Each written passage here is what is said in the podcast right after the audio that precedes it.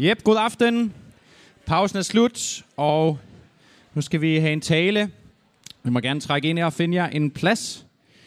Og øh, hvis man er rigtig frisk, så kan man tage en ny plads nu, end den man havde før. Så øh, ligesom kan man fejre det en nytår på den måde. Det fandt jeg lige på lige nu. Øh, nej, men det jeg egentlig bare vil sige, det var god aften og øh, godt nytår. Dejligt at være tilbage efter en ferie. Jeg håber, I har haft det godt. Jeg har selv haft det godt, og øh, jeg har sådan her de sidste par år, det gik op for mig øh, øh, her på vej hjem fra juleferie, at jeg har sådan fået oparbejdet lidt sådan et ritual de sidste par år faktisk, som har noget at gøre med, hvad øh, der er det allerførste, jeg gør, når jeg kommer hjem efter at have været på øh, juleferie. Og jeg ved ikke, muligvis er der nogen af jer, som har noget tilsvarende. Det kan være, I måske kan gætte, hvad det kunne være for et ritual, jeg lige kunne udføre, når jeg kom hjem, og øh, som det ligesom satte to skoene af, og så gjorde jeg noget lige derefter. Hvad kunne det være? Nej, det kan I ikke gætte, kan jeg godt forstå. Øh, men øh, det jeg gør, det er, at jeg som sagt så tager jeg skoene af, og så hænger jeg min jakke, og så går jeg ud i vores køkken, og så åbner jeg køleskabet, og så kigger jeg ind i køleskabet, og så er det så dejligt og helt utroligt befriende at finde det fuldstændig tomt. Der er ingen hjemmelavet sylte, øh, flæskesteg, frikadeller, medisterpølse, hjemmelavet rullepølse eller leverpostej, hønsesalat, ost, sild eller risalemang. Rester. Øh, der er måske øh, en halv liter sur mælk øh, og sådan en øh, pakke ristet løg, I ved, ikke? Så får man det helt godt i maven, når man tænker på det. Så øh, det er sådan lidt om, hvordan jeg, eller det siger måske lidt om, hvordan jeg ellers så tilbringer resten af min juleferie. Og øh, det var så en voldsom dyb refleksion, jeg lige vil starte med at dele med jer, men jeg har også øh, tænkt andre ting i, i, løbet af, i løbet af juleferien. Øh, det har jeg haft tid til. Og øh, det er nok bare mig. Men øh, I ved godt, at man har juleferie, og så bliver det nytår, og så får man nytår, og så kommer man sådan til at stompe lidt op og tænke lidt over livet. Ikke? Så, uh, så tænker man, uh, hvordan var 2015? Var det et godt år? Hvad var, hvad var godt? Hvad var måske ikke så godt? Og hvad med 2016? Hvad må der kommer til at ske? Bliver det spændende? Hvordan ønsker jeg måske, at mit 2016 skal se ud? Eller øh, det kan være, at man bliver sådan helt filosofisk og tænker, hvor øh, er i det hele taget på vej hen? Nu har jeg måske levet så og så lang tid, og hvor lang tid er jeg så tilbage? Og ja, det kan man, det skal man ikke gøre. Så bliver man helt, kan man blive helt forvirret af. Øhm, men jeg tror, at sådan har jeg det i hvert fald, og garanteret mange af jer også, at der på en eller anden måde altid er et græn af spænding og usikkerhed, når man træder ind over tærsklen til et nyt år. Og øh, jeg kom lidt frem til, at det eneste, man kan sige med sikkerhed, øh, sådan lige her omkring nu, hvor vi lige er ved begyndelsen af året, det er, at på trods af øh, måske nok så gode intentioner, nytårsfortsæt og alle mulige dristige beslutninger, så det eneste, vi kan sige med sikkerhed, det er, at vi ved ingenting om, hvor vi er om præcis et år fra nu. Og øhm, det kan man så tænke lidt over. Og øh, derfor så har jeg bedt Gud om at vise mig, hvad at øh, vi skulle være sammen om denne her søndag, som er årets første. Og øhm, det kommer altså ikke til at handle om øh, sådan nogle lidt klassiske nytårstemaer, som sådan noget med, øh, hvad kan vi nu gøre? Øh, eller hvad kan vi, I ved, sådan noget med for eksempel at skære ned på vores Facebook, kunne måske være en god ting for nogen. Øh, det kan være, at man skal arbejde mindre, eller man skal spise mindre, eller et eller andet, alle mulige ting. Men det skal det slet ikke handle om. Fordi at jeg øh, havde fornemmelsen, at det mere skulle handle om, hvad Gud vil gøre i 2016. Så det kommer altså ikke til at handle om, hvad vi skal gøre, eller ikke skal gøre for, at 2016 skal blive det bedste år ever, men tværtimod om, hvad Gud vil gøre. Og prøv at høre her engang, hvordan Jesus han selv øh, beskrev det, han kom til jorden for at gøre, hvordan det han selv, kan man sige, sagde om hans egen mission. Øh, det lyder nemlig sådan her. Herrens ånd er over mig, fordi han har salvet mig. Han har sendt mig for at bringe godt budskab til fattige, for at udråbe frigivelse for fanger og syn til blinde, for at sætte undertrykte i frihed, for at udråbe et nåde over fra Herren. Og det her, det er Guds helt store mission. Det er det, som var formålet med Jesu liv her på jorden, og det er fortsat det, som Gud er i færd med at gøre. Der er mange ting, man kunne tage fat i i den her tekst, men det, som jeg gerne vil have fokus på øh, her i dag, det er det her med at udråbe et noget over fra Herren. Fordi det er jo et skønt løfte at kunne tage med sig ikke? her ved begyndelsen af et nyt år. Spørgsmålet er bare, hvad betyder det så præcis? Fordi vi kan nok godt blive enige om, at det lyder meget rart. Det lyder da som umiddelbart som en god ting, ikke? Øhm, men hvad betyder det, at Jesus udråber et noget over for os? Og hvad er noget i det hele taget sådan egentlig? Er det en følelse? Er det en handling? Er det en overbevisning? Guds nåde er øh, på en eller anden måde fundamentet for vores liv og for vores tro. Men på trods af det, så kan nåden ofte ende med at stå for os som øh, noget meget diffust eller noget ret ukonkret. Og jeg tror, at noget det handler 100% om, hvad Gud gør. Vi har ikke det mindste at skulle have sagt. Og netop derfor så er det så utroligt befriende at kunne begynde på et nyt år med netop den vidshed, at Guds nåde, den er uforanderlig. Netop fordi den ikke afhænger af mig eller af dig. Af noget, jeg gør eller ikke gør, eller ikke engang er klar over noget, jeg burde gøre eller ikke gøre. Nej, nåden, det er det, som Gud gør. Og det er hele mit fundament som menneske, som troende, hele vores fundament. Og vi kan ikke ødelægge det på nogen som helst måde. Så derfor synes jeg, man kan sige, at det ikke er vores, men det på en måde er Guds nytårsfortsæt ind over hele menneskeheden. At bringe et godt budskab til fattige, at udråbe frigivelse for fanger og syn til blinde, at sætte undertrykte i frihed, at udråbe et nådeår fra Herren. Er det ikke sejt? Ja, det er ret sejt, synes jeg. Og øhm, det, jeg havde tænkt, at vi skulle gøre i dag, det var, at vi skal kigge lidt nærmere på det her begreb noget, for at finde ud af, hvad det egentlig det dækker over. Og det første, man finder ud af, når man begynder at kigge på begrebet noget, det er, at vi samtidig er nødt til at kigge på begrebet synd. Og ja, ordet noget er jo i sig selv sådan lidt tungt, lidt gammeldags klingende, så man kunne måske spørge sig selv, er det nu også nødvendigt at smide det om muligt endnu tungere begreb ord øh, synd ind i puljen? Og øh, ja, det vil jeg så påstå, at det er det faktisk, for de to begreber hænger fuldstændig uløseligt sammen. Men øh, det kan være, at øh, du allerede nu måske føler dig træt, øh, sveder lidt i håndfladerne, eller bare sådan lidt ualmindelig, eller almindelig måske, utilpas over de her to små, irriterende gammeldags ord. Og øh, til dig vil jeg bare sige, øh, som englen, frygt ej, øh, men fat mod. Fordi øh, pointen med at hive fat i de her to ord, det er blandt andet i dag at få gjort bare en lille smule op med de mange forkerte fortolkninger, som de øh, øh, ord på en eller anden måde har måttet lægge navn til igennem tiden. Jeg vil nemlig våge den påstand, at ordene synd og noget tilsammen beskriver det allerdybeste i vores menneskelige eksistens. Det allermest grundlæggende og det allermest essentielle. Paulus han beskriver det i Romerbrevet sådan her, og det skal vi læse sammen nu.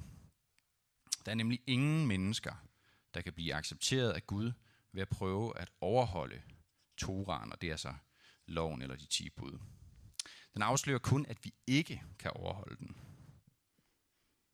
Gud har nu åbenbaret en ny måde, hvorpå vi kan blive accepteret af ham. Og den er allerede omtalt i Toraen og de profetiske bøger. Det sker ikke ved at overholde Toraen, men ved at tro på Jesus Kristus. Og det gælder alle mennesker, uanset deres baggrund. Alle har jo svigtet og lever ikke op til Guds ideal. Men vi bliver erklæret skyldfri på grund af Guds nåde. Og lidt senere, et par kapitler længere fremme, øh, der skriver Paulus sådan her, da loven, øh, eller de 10 bud her, kom til, voksede synden. Men da synden blev større, blev Guds nåde endnu større. Da synden blev større, blev Guds nåde endnu større. Så synd og noget er altså to uløseligt forbundne begreber, og vi skal nu kigge lidt på hver enkelt af dem. Ordet synd det bliver brugt i Bibelen på en hel del forskellige måder. Øh, der er mange forskellige ord for det her begreb, og et af dem det er det hebraiske ord øh, shatar. Og det ord det rummer både en bevidst handling, hvor man går imod det, som man egentlig ved er det rigtige. Det rummer også, at man ved en fejltagelse går imod øh, den guddommelige orden. Så er der et andet hebraisk ord, som bliver brugt. Det betyder, eller det hedder pesha, og det betyder en overtrædelse. Og det er sådan mere, hvad skal man sige, juridisk begreb, som betyder at bryde en regel, som er blevet etableret. Så er der et tredje ord, ordet avon, og det har, kan man sige, en, en snært af fordærv eller perversion omkring sig. Og det bærer samtidig på en betydning af noget, som er forsætligt, det vil sige noget, man gør med vilje, eller noget, som er kontinuerligt, det vil sige noget, man bliver ved med at gøre. I det nye testamente er det primært et ord, et græsk ord, som bliver brugt, og det er ordet hamartia. Og det er faktisk et øh, øh, helt teknisk udtryk fra øh, sportsgrenen bueskydning. Og det betyder øh, simpelthen at ramme forbi målet. Altså sådan at, ja, det kan I godt forstå. Det behøver jeg vist ikke forklare for jer. Men øh, som sagt, et teknisk ord for det. Så altså en hel masse ord for på en eller anden måde at prøve at beskrive det samme fra forskellige vinkler. Så et ret komplekst begreb, må man sige. Men det der er meget tydeligt, når man på en eller anden måde ser sammenhængen mellem de her ord, når man dykker yderligere ned i Bibelen, så finder man nemlig ud af, at begrebet synd, det rummer langt mere end summen af vores synder. Og det tager vi lige en gang til. Begrebet synd rummer langt mere end summen af vores synder. Fordi i høj grad, så giver det faktisk slet ikke mening at snakke om synder i flertal. Fordi pointen er, at synd er i langt højere grad en tilstand, end det er bestemte gerninger. Synd er en tilstand i oprør imod Gud, som fører til separation eller til adskillelse, eller til fremmedgørelse, kunne man også sige. Og der er en tysk teolog, som hedder Paul Tillich, og øh, han snakker om, at synd langt hen ad vejen kan forstås som det her med separation, eller som fremmedgørelse. Fremmedgørelse på tre stadier, nemlig som separation fra Gud, det første stadie, som separation fra andre mennesker, og i sidste ende som separation fra en selv. Separation fra dig selv. Jeg tror på, at enhver af os er designet til at have fællesskab med Gud, med vores far i himlen. Helt fra begyndelsen så var det Guds tanke, at vi skulle leve i tæt sameksistens med ham. Jeg tror faktisk på, at vi er skabt med det ene formål, med den ene pointe, skabt til at være i fuldstændigt, fuldkommen fællesskab med ham.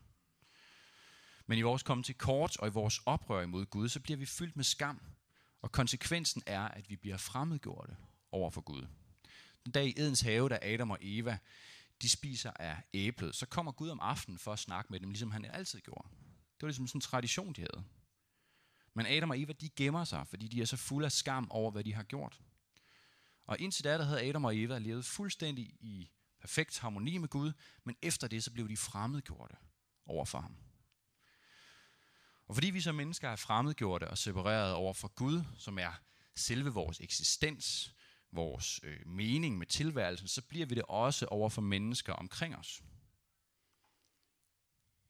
Fordi ligesom vi er skabt til at være i fuldstændig fællesskab med Gud, så er vi også skabt til at være i fuldstændigt fællesskab med andre mennesker. Til at være en familie, til at være brødre og søstre. Men det er mislykket for os, ikke? Det som var meant to be, det bliver ikke sådan, som vi gerne vil det. Vi sover hinanden, og vi skaber afstand mellem os. I stedet for tillid og kærlighed, så oplever vi frygt og mistro over for andre mennesker. Jeg tænker, hvem har ikke prøvet for eksempel at opleve ensomhed midt i et stort fællesskab af mennesker? Vi føler os fremmede over for hinanden, og vi trækker os ind i os selv. Hvem har ikke prøvet, måske med en kæreste eller en ægtefælle, en dag efter mange år, pludselig at føle sig fremmed over for vedkommende? Og man bliver ærligt i tvivl, om man overhovedet kender den anden. Det menneske, som man måske troede, man kendte bedst i hele verden. Ligesom at vi også den ene gang efter den anden læser om ting i avisen, eller vi ser ting i tv om mennesker rundt om i verden, som gennemlever de mest tragiske og forfærdelige ting, men det er som om vi oplever det igennem en tog. Ikke? Som om det ikke sådan rigtigt, det kommer ikke rigtig tæt på. Det rører os ikke rigtig dybt inden. Vi er fremmede for hinanden. Og en hver sig selv nærmest. Og selv fra os selv bliver vi separeret. Selv fra os selv bliver vi fremmede. Paulus han skriver det sådan her senere i Romerbrevet. Jeg gør nemlig ikke det, jeg gerne vil, men derimod det, jeg ikke ønsker at gøre. Når jeg altså gør det, jeg ved er forkert og ikke ønsker at gøre, så er jeg enig i, at loven har ret. Og det er egentlig ikke mig, der gør det, men synden, som bor i mig. Jeg må erkende, at der ikke bor noget godt i mit syndige jeg. For selvom jeg har viljen til at gøre det rigtige, har jeg ikke magten til det. Jeg gør nemlig ikke det gode, som jeg ønsker at gøre. Tværtimod gør jeg det onde, som jeg ikke ønsker at gøre. Så når jeg gør det, jeg ikke ønsker, så er det egentlig ikke mig selv, der gør det, men synden, som bor i mig. Og det, som Paulus snakker om her, det er en slags splittelse inden i os selv. Hvem kender ikke det, at man kommer til at sige noget vildt sårende til et andet menneske? Måske en, som virkelig står en nær, og så i sekundet efter, så fortryder man det. Og man, man, har det, man har det, som om man ikke kan kende sig selv. Eller man kan give efter for et eller andet usundt begær. Og straks efter, så kan, man, så kan den her fremmedgørelse snige sig ind. Så har man det som om, hvem er det menneske der? Vi kan komme til at føle os fremmede, selv over for os selv. Og jeg tænker lidt på, sådan har jeg det i hvert fald selv, at, at vi ikke altid er klar til at gribe en chance for at fremhæve os selv, selvom det er på bekostning af andre. Så selv fra os selv bliver vi fremmedgjorte. Og de her tre former for separation eller for fremmedgørelse, altså fremmedgørelse over for Gud, for andre mennesker og for os selv, det er kort fortalt synd i sin grundessens. Men hvad så med nåden? Lad os prøve at læse igen det, som jeg læste før, som Paulus siger. Da loven eller de ti bud kom til, voksede synden. Men da synden blev større, blev Guds nåde endnu større. Og det, som Paulus siger her, det er, at først da jøderne, nej, da Gud gav jøderne de ti bud, som Jesus senere udlagde i bjergprædiken, så forstod vi verdens og vores egen sande tilstand. Vi forstod nemlig, at vi umuligt kunne leve op til den standard. Men nåden blev så meget større. Som vi læste tidligere i det andet sted, der står, at vi bliver erklæret skyldfri på grund af Guds nåde. Og prøv at høre den samme tekst i en lidt øh, anderledes bibel, oversættelse på engelsk, den som hedder The Message Bible, der lyder det sådan her. All that passing laws against sin did was produce more lawbreakers. But sin didn't and doesn't have a chance in competition with the aggressive forgiveness we call grace. When it's sin versus grace, grace wins hands down. All sin can do is threaten us with death, and that's the end of it. Grace, because God is putting everything together again through the Messiah, invites us into life, a life that goes on and on and on, world without end. Så nåden vinder over synden. Helt simpelt. Nåden er simpelthen større. Men spørgsmålet bliver så, hvad er noget egentlig? Og som jeg sagde i indledningen, så tror jeg ikke, at noget det er en følelse, eller en handling, eller en overbevisning. Og ham teologen her, Paul Tillich, han siger det sådan her. Prøv at høre en gang, hvordan han beskriver det. Grace strikes us when we are in great pain and restlessness. It strikes us when we walk through the valley, dark valley of a meaningless and empty life. It strikes us when we feel that our separation is deeper than usual because we have violated another life, a life which we loved or from which we were estranged. It strikes us when our disgust for our own being, our indifference, our weakness, our hostility, and our lack of direction and composure have become intolerable to us.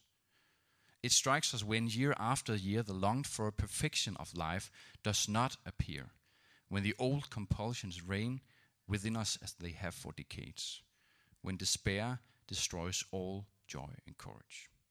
Prøv så at høre det næste her. Sometimes at that moment, a wave of light breaks into our darkness, and it is as though a voice were saying, You are accepted. You are accepted, accepted by that which is greater than you, and the name of which you do not know. Do not try to do anything now, perhaps later you will do much. Do not seek for anything. Do not perform anything. Do not intend anything. Simply accept the fact that you are accepted. Det synes jeg er en stærk beskrivelse, det her. Simply accept the fact that you are accepted. Prøv en gang at tænke på Paulus selv, som har læst de her tekster, eller skrevet, skrevet de her tekster, hedder det, som vi har læst. Øhm, prøv at tænke på hans liv. Hvornår var det, han selv blev ramt af nåden? Netop i det øjeblik i hans liv, hvor han var allermest separeret fra Gud, allermest separeret fra andre mennesker og fra sig selv. Han har netop foranledet, at et andet menneske, en efterfølger af Jesus, var blevet myrdet. Han var færdig med en kæmpe forfølgelse af alle kristne for at få dem fængslet og henrettet. Findes der nogen større konsekvens af synden end netop døden? Findes der nogen større separation end netop den, som er imellem livet og døden? Så Paulus han var skyldig i mor. Og på trods af hans selvretfærdighed og hans på en eller anden måde higen efter at gøre det rigtige, så må han have følt inderst inden, hvor forkert det var. Han må have mærket splittelsen. Hvordan han var adskilt fra Gud, fra andre mennesker og fra sig selv. Jeg tror ikke, at nogen kan være ophavsmand til sådan en forbrydelse, uden at blive spaltet i sin sjæl. Der vil opstå en splittelse, en afgrund imellem det, du har gjort på den ene side, og det, du på den anden side ved er det rigtige. Men Paulus han bliver ramt af Guds nåde midt i det. Jesus møder ham og kalder ham ud af synden og ind i nåden. Ud af separationen og ind i fællesskabet med ham, med andre mennesker og med ham selv. Gud siger til Paulus, you are accepted. Noget det er det, som genetablerer den separation, som synden har skabt. Noget af det, som genforener det, som var ødelagt eller brudt. Og det er noget, som fuldstændig radikalt fjerner den fremmedgørelse, synden har bragt ind i vores liv. Over for Gud, og dermed også for mennesker omkring os og over for os selv. Noget det genetablering af liv med liv. Noget af Guds stemme, som fortæller dig, at du er accepteret. Jeg vil gerne fortælle en lille historie om, hvordan jeg selv første gang for alvor blev ramt af Guds nåde. Og det er sjovt nok ikke en historie, jeg er specielt stolt af. Men øhm, kommer han alligevel her. Øh, jeg er vokset op i en familie, hvor vi gik i kirke hver søndag. Det var sådan en del af vores hverdag, så jeg kendte godt til det her med noget. Jeg kendte godt begrebet. Jeg havde godt forstået, at det var en vigtig ting, og at det hang sammen med Guds kærlighed og med korset og alt det her. Jeg kunne sagtens bede sådan en bøn, hvor jeg takkede for Guds nåde, øh, eller noget i den stil. Ikke? Men når jeg ser i bagspejlet, så tror jeg ikke rigtig, jeg havde forstået det. Altså, overhovedet ikke. Jeg har slet ikke fattet det. Jeg havde i hvert fald ikke selv erfaret nåden, ligesom. Og problemet for mig var nok, at jeg aldrig rigtig havde været sådan ude og skide, sådan, altså, for at sige det på godt dansk. Ikke? Jeg var lidt sådan en pæn dreng som teenager, faktisk øhm, som aldrig lavede noget sådan seriøs ballade. Jeg var aldrig sådan rigtig op at slås. Øh, I ved, sådan rigtig. Og øhm, jeg havde ikke lavet noget, sådan, øh, noget kriminalitet, eller jeg havde ikke gjort nogen gravid, og jeg er godt klar over, at det er svært at tro på for jer, når jeg nu står og siger de her ting. Det må I så lige, der må I bruge jeres fantasi et øjeblik. Og øhm, nej, men jeg tror faktisk, at jeg var sådan lidt selvfed. Fordi jeg tror bare, jeg havde den følelse af, at jeg, havde jo, jeg havde jo meget godt styr på det. Jeg kunne godt styre det der med livet. Jeg kunne godt opføre mig ordentligt. Jeg kan huske, at jeg blev altid irriteret på dem af mine venner, som bare altid rodede rundt med kærester eller med alkohol, og igen og igen ligesom spændt ben for dem selv. Ikke? Og sådan et, ah kom nu, tag nu sammen. Og så, øh, øh, da jeg var øh, først i 20'erne, så fik jeg en kæreste. Og øh, hun var en virkelig sød kristen pige, som øh, ikke, bare lige til information, det er så ikke hende, jeg er gift med nu. Jeg forstod, da jeg fortalte det i morgen, så var der sådan lidt forvirring, fordi, ja. Men det er så, så er det sagt, det er ikke Anne, som jeg er gift med nu. Men øh, øh, bortset fra det, så var det jo fint nok. Hun var som sagt en sød pige, og, øh, og som jeg altid havde forestillet mig, øh, sådan ligesom inde i mit, en lille smule måske kasse tænkt univers, så fik man jo en kæreste for at gifte sig. Så da vi havde været kærester i cirka to og et halvt år, så friede jeg til hende. Og så skete det bare, så blev jeg totalt altså ramt af lynet, så blev gulvtæppet bare trukket væk under mig. Fordi jeg tror nærmest dagen efter jeg havde friet, så blev jeg bare ramt af det vildeste tvivl. Så det var som om, at mine følelser for den her pige bare var fuldstændig forsvundet. Som duk for solen. Og øh, pludselig så det bryllup, som jeg ligesom havde tænkt, jeg skulle glæde mig til, det blev bare et mareridt for mig. Altså. De næste par uger, det var fuldstændig helvede. Og det kulminerede i, at vi cirka en måned efter var rundt og kigge på nogle forskellige forsamlingshuse, for at finde ud af, hvor vi kunne holde brylluppet. Og efter den tur, så er jeg ret sikker på, at det stod helt tydeligt for både øh, mine forældre og min kærestes forældre og min kæreste selv, at der var et eller andet galt ind i mig. Der var noget her, der ikke var sådan helt på plads, kan man kalde det. Men alligevel på trods af det, så insisterede jeg på, at vi virkelig skulle prøve at få det til at fungere. Så insisterede jeg på, at øh, ah, men vi, vi, må, vi må prøve at finde ud af det her. Øh, og jeg sagde til mig selv, at jeg på en eller anden måde skyldte min kæreste det, og Øh, jeg skyldte mig selv at finde ud af, om vi ikke virkelig kunne få det til at fungere på en eller anden måde. Og vi prøvede i altså mere end et halvt år. Jeg snakkede med præster og med rådgiver og alle mulige, og det hjalp bare overhovedet ikke. Men i virkeligheden, og det er det, tror jeg, som er gået sådan lidt op for mig her, set i bagspejlet, det er, at inde i mig selv, så vidste jeg godt, at det var slut. Helt fra den første dag, efter jeg havde fået. For nok så foregav jeg, at jeg kæmpede videre for vores forhold. Øh, men i virkeligheden, så var grunden til, at jeg kæmpede, ikke at jeg gerne ville holde liv i forholdet, men at det for mig selv var et kæmpe slag for mit selvbillede og min stolthed. Fordi jeg var jo netop sådan en, som ikke gik rundt og slog op med min kæreste. Ikke? Og der er slet ikke sådan en, som brød en forlovelse lige efter man havde friet. Altså, hvad er det for noget? Jeg var sådan en, som havde styr på tingene. Og det halve år, det var min stolthed, som sprællede som en spidet ål. Altså. Og jeg ved godt, det måske kan lyde fjollet, og man kan tænke, ah, er det måske så voldsomt, men det kastede mig faktisk ud i en ret seriøs krise. En lang krise efter det her. En krise, hvor jeg først var virkelig pist på Gud, fordi han havde ladet lade sådan noget ske. Men i virkeligheden, så var jeg jo nok mest skuffet over mig selv. Ikke? Fordi jeg havde såret et andet menneske virkelig, virkelig dybt. Og sikkert for livet. Jeg kunne bare ikke gøre det godt igen, uanset hvor meget jeg gerne ville. Men efter noget tid, så blev jeg mødt af Guds nåde i det. Fordi til sidst, så måtte jeg erkende, at det jo ikke var Gud, den var gal med, vel? Det var faktisk mig selv. Det var ikke Gud, som havde bragt mig ud i den situation. Det var mig selv. Jeg var nødt til at erkende, at jeg bare kom til kort. At jeg var ufuldkommen. At jeg var en synder. Og faktisk, at min stolthed og min selvtilfredshed i virkeligheden var langt det største udtryk for min synd. Men midt i det, så oplevede jeg, hvordan Gud helt konkret accepterede mig. På trods af, at jeg virkelig ikke var i stand til at acceptere mig selv på det tidspunkt. Og sidenhen så har jeg oplevet det flere gange. Nogle gange, når jeg har kæmpet med specifikke ting i mit liv, som jeg simpelthen ikke kunne blive kvitt.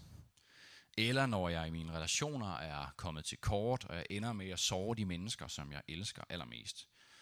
Hvis jeg for eksempel, eller når jeg for eksempel ender med at råbe vredt af min datter, som hedder Vega, som er to år, og et sekund efter jeg har gjort det, fortryder det. Men jeg ved, at det kan ikke laves om. Men erfaringen af, midt i de ting, at jeg er accepteret af Gud, af skaberen selv, i de øjeblikke, hvor jeg end ikke kan acceptere mig selv, det er noget. Og det reetablerer mit forhold til Gud, til mennesker omkring mig og til mig selv. Her til sidst vil jeg bare lige dele nogle tanker fra en bog, som jeg har læst her den sidste måneds tid, og som virkelig, virkelig har talt til mig om nogle ting. Og den hedder The Great Divorce, og er skrevet af C.S. Lewis, I ved ham med Narnia-bøgerne, og den handler om intet mindre end himmel og helvede. Men det er lidt specielt, fordi i den her historie, øh, man møder sådan en mand, som finder man ud af, befinder sig i helvede. Men det er lidt specielt på den måde, at øh, hverken himmel eller helvede er sådan portrætteret særligt dramatisk. I helvede er der hverken øh, flammer, eller djævle, eller ildsø, øh, eller røg, eller noget. Overhovedet faktisk. faktisk. Det virker faktisk som sådan et lidt kedeligt sted. Der er lige den undtagelse, at det er altid skumring, men det bliver aldrig nat. Og den her by, den ligger ret øde hen. Men efterhånden så finder man ud af, at der faktisk bor rigtig, rigtig mange mennesker. Men sagen er bare den, at ingen kan holde ud og være tæt på hinanden. De kommer hele tiden op og skændes. Så for at undgå det, så flytter folk længere og længere væk fra hinanden. Og da de ligesom har en evighed til det, så er mennesker ind med at flytte mange, altså 100 milliarder kilometer væk fra hinanden. I en verden fuldstændig uden noget, er mennesker blevet så fremmedgjorte for hinanden og for sig selv, at de simpelthen ikke kan holde hinanden ud. Og det er syndens konsekvens taget ud i syvende potens, det her. Ikke? Hver dag så øh, afgår der dog sådan en bus fra centrum af den her by, som flyver til himlen. Nå, dejligt, kan man tænke. Og det er faktisk tilladt for alle at tage med. Det, der bare er det underlige ved det, det er, at der er rigtig mange, som slet ikke har lyst til at tage afsted. Og de fleste af dem, som endelig tager afsted med den her bus, de ender med at vende tilbage til helvede igen. De, der så tager afsted øh, med bussen her, de bliver så på en eller anden måde ved begyndelsen af himlen mødt af flere af de indbyggere i himlen, dem der er i himlen. Og det er typisk venner eller familie fra dengang de levede på jorden, som er kommet for at tage imod dem og guide dem videre. Man kunne så forestille sig, at det kunne jo være sikkert et festligt gensyn, øh, men det er faktisk øh, ikke så meget det, der er tilfældet. Mange af dem, som kommer fra helvede, er nemlig helt vildt bedre og vrede over forskellige ting. En mand, for eksempel, som mødes med hans kone, som er i himlen, kommer egentlig kun for at finde ud af, om han stadig kan undertrykke konen med hans selvmedlidenhed, sådan som han gjorde det på jorden. En anden, en mor, som har mistet sin søn i en ulykke, og som sidenhen efter det bare har holdt sig selv og resten af hendes familie fast i sådan en jerngreb af sådan en sygelig selvmedlidenhed og sådan en misforstået kærlighed til den her døde søn, hun har nærmest dyrket ham som sådan en afgud, kommer kun op til himlen for at kunne gøre krav på ham her sønnen. Hun er ikke interesseret i andet end faktisk at bare eje den her søn. Og en anden mødes med sin lillebror, som er i himlen, og, og ham her storebror, han er bare så fyldt med selvretfærdighed og stolthed, at han kan simpelthen ikke acceptere, at hans bror er endt i himlen, og han selv er endt i helvede. Og alle de her mennesker, de ender paradoxalt nok med i deres stolthed og deres sårhed at tage tilbage til helvede. Så det er jo en hyggelig historie. Men der er altså en lidt mere opløftende pointe, og det er nemlig det, som har slået mig allermest i den her historie. Det er den måde, som C.S. Lewis beskriver indbyggerne i himlen på. Fordi selvom de er de samme mennesker, som de var på jorden, så er der noget inde i dem. Der er et eller andet ved dem, som er fuldstændig ændret. Og det, der er ændret, det er, at indbyggerne i himlen, de hviler nemlig fuldstændig i Guds nåde og Guds kærlighed. Uanset hvad de bliver mødt med af de her mennesker, som kommer fra helvede, så er der bare ingenting, som kan rokke dem. De har erfaret nåden i en sådan grad, at deres selvbillede og selvværd kun ligger i Guds kærlighed. Uanset hvilke anklager, som de bliver mødt med, og uanset at mange af dem for så vidt er rigtige nok, så er der ikke noget, som kan rokke ved deres glæde. Fordi alle deres behov bliver dækket af Guds perfekte kærlighed. Og jeg ved godt, at det her det foregår, det er et billede på noget, som foregår efter døden. Ikke? Den dag, vi alle sammen skal være ansigt til ansigt med Gud. Den dag, hvor han skal være alt i alle. Men alligevel så vækker det noget i mig nu. For jeg tror på, at jeg kan erfare Guds nåde, mens jeg er her på jorden. Jeg tror på, at jeg kan have min identitet kun i ham. Kun i hans kærlighed. Kun i hans nåde. På et tidspunkt siger Gud til Paulus, min nåde er der nok. Det er et tidspunkt, hvor Paulus kæmper med nogle virkelig svære ting i hans liv. Min nåde er der nok, siger han. Og Gud han siger det samme til enhver af os i dag. Min nåde er der nok. Min nåde er alt, du behøver. Og spørgsmålet til enhver af os bliver derfor, har du erfaret nåden? Sådan for alvor. Og har du din identitet i Guds nåde og kærlighed, og ikke i alt muligt andet? Og det har jeg tænkt enormt meget over det her det sidste stykke tid, og derfor så er det blevet det største håb for mig selv, og for enhver os, at vi må få lov til at opleve, at 2016 bliver et nådeår. Et nådens år. Et år, som bliver fyldt med øjeblikke, hvor vi erfarer Guds nåde. Midt i vores svaghed, midt i vores kampe, midt i vores glæder.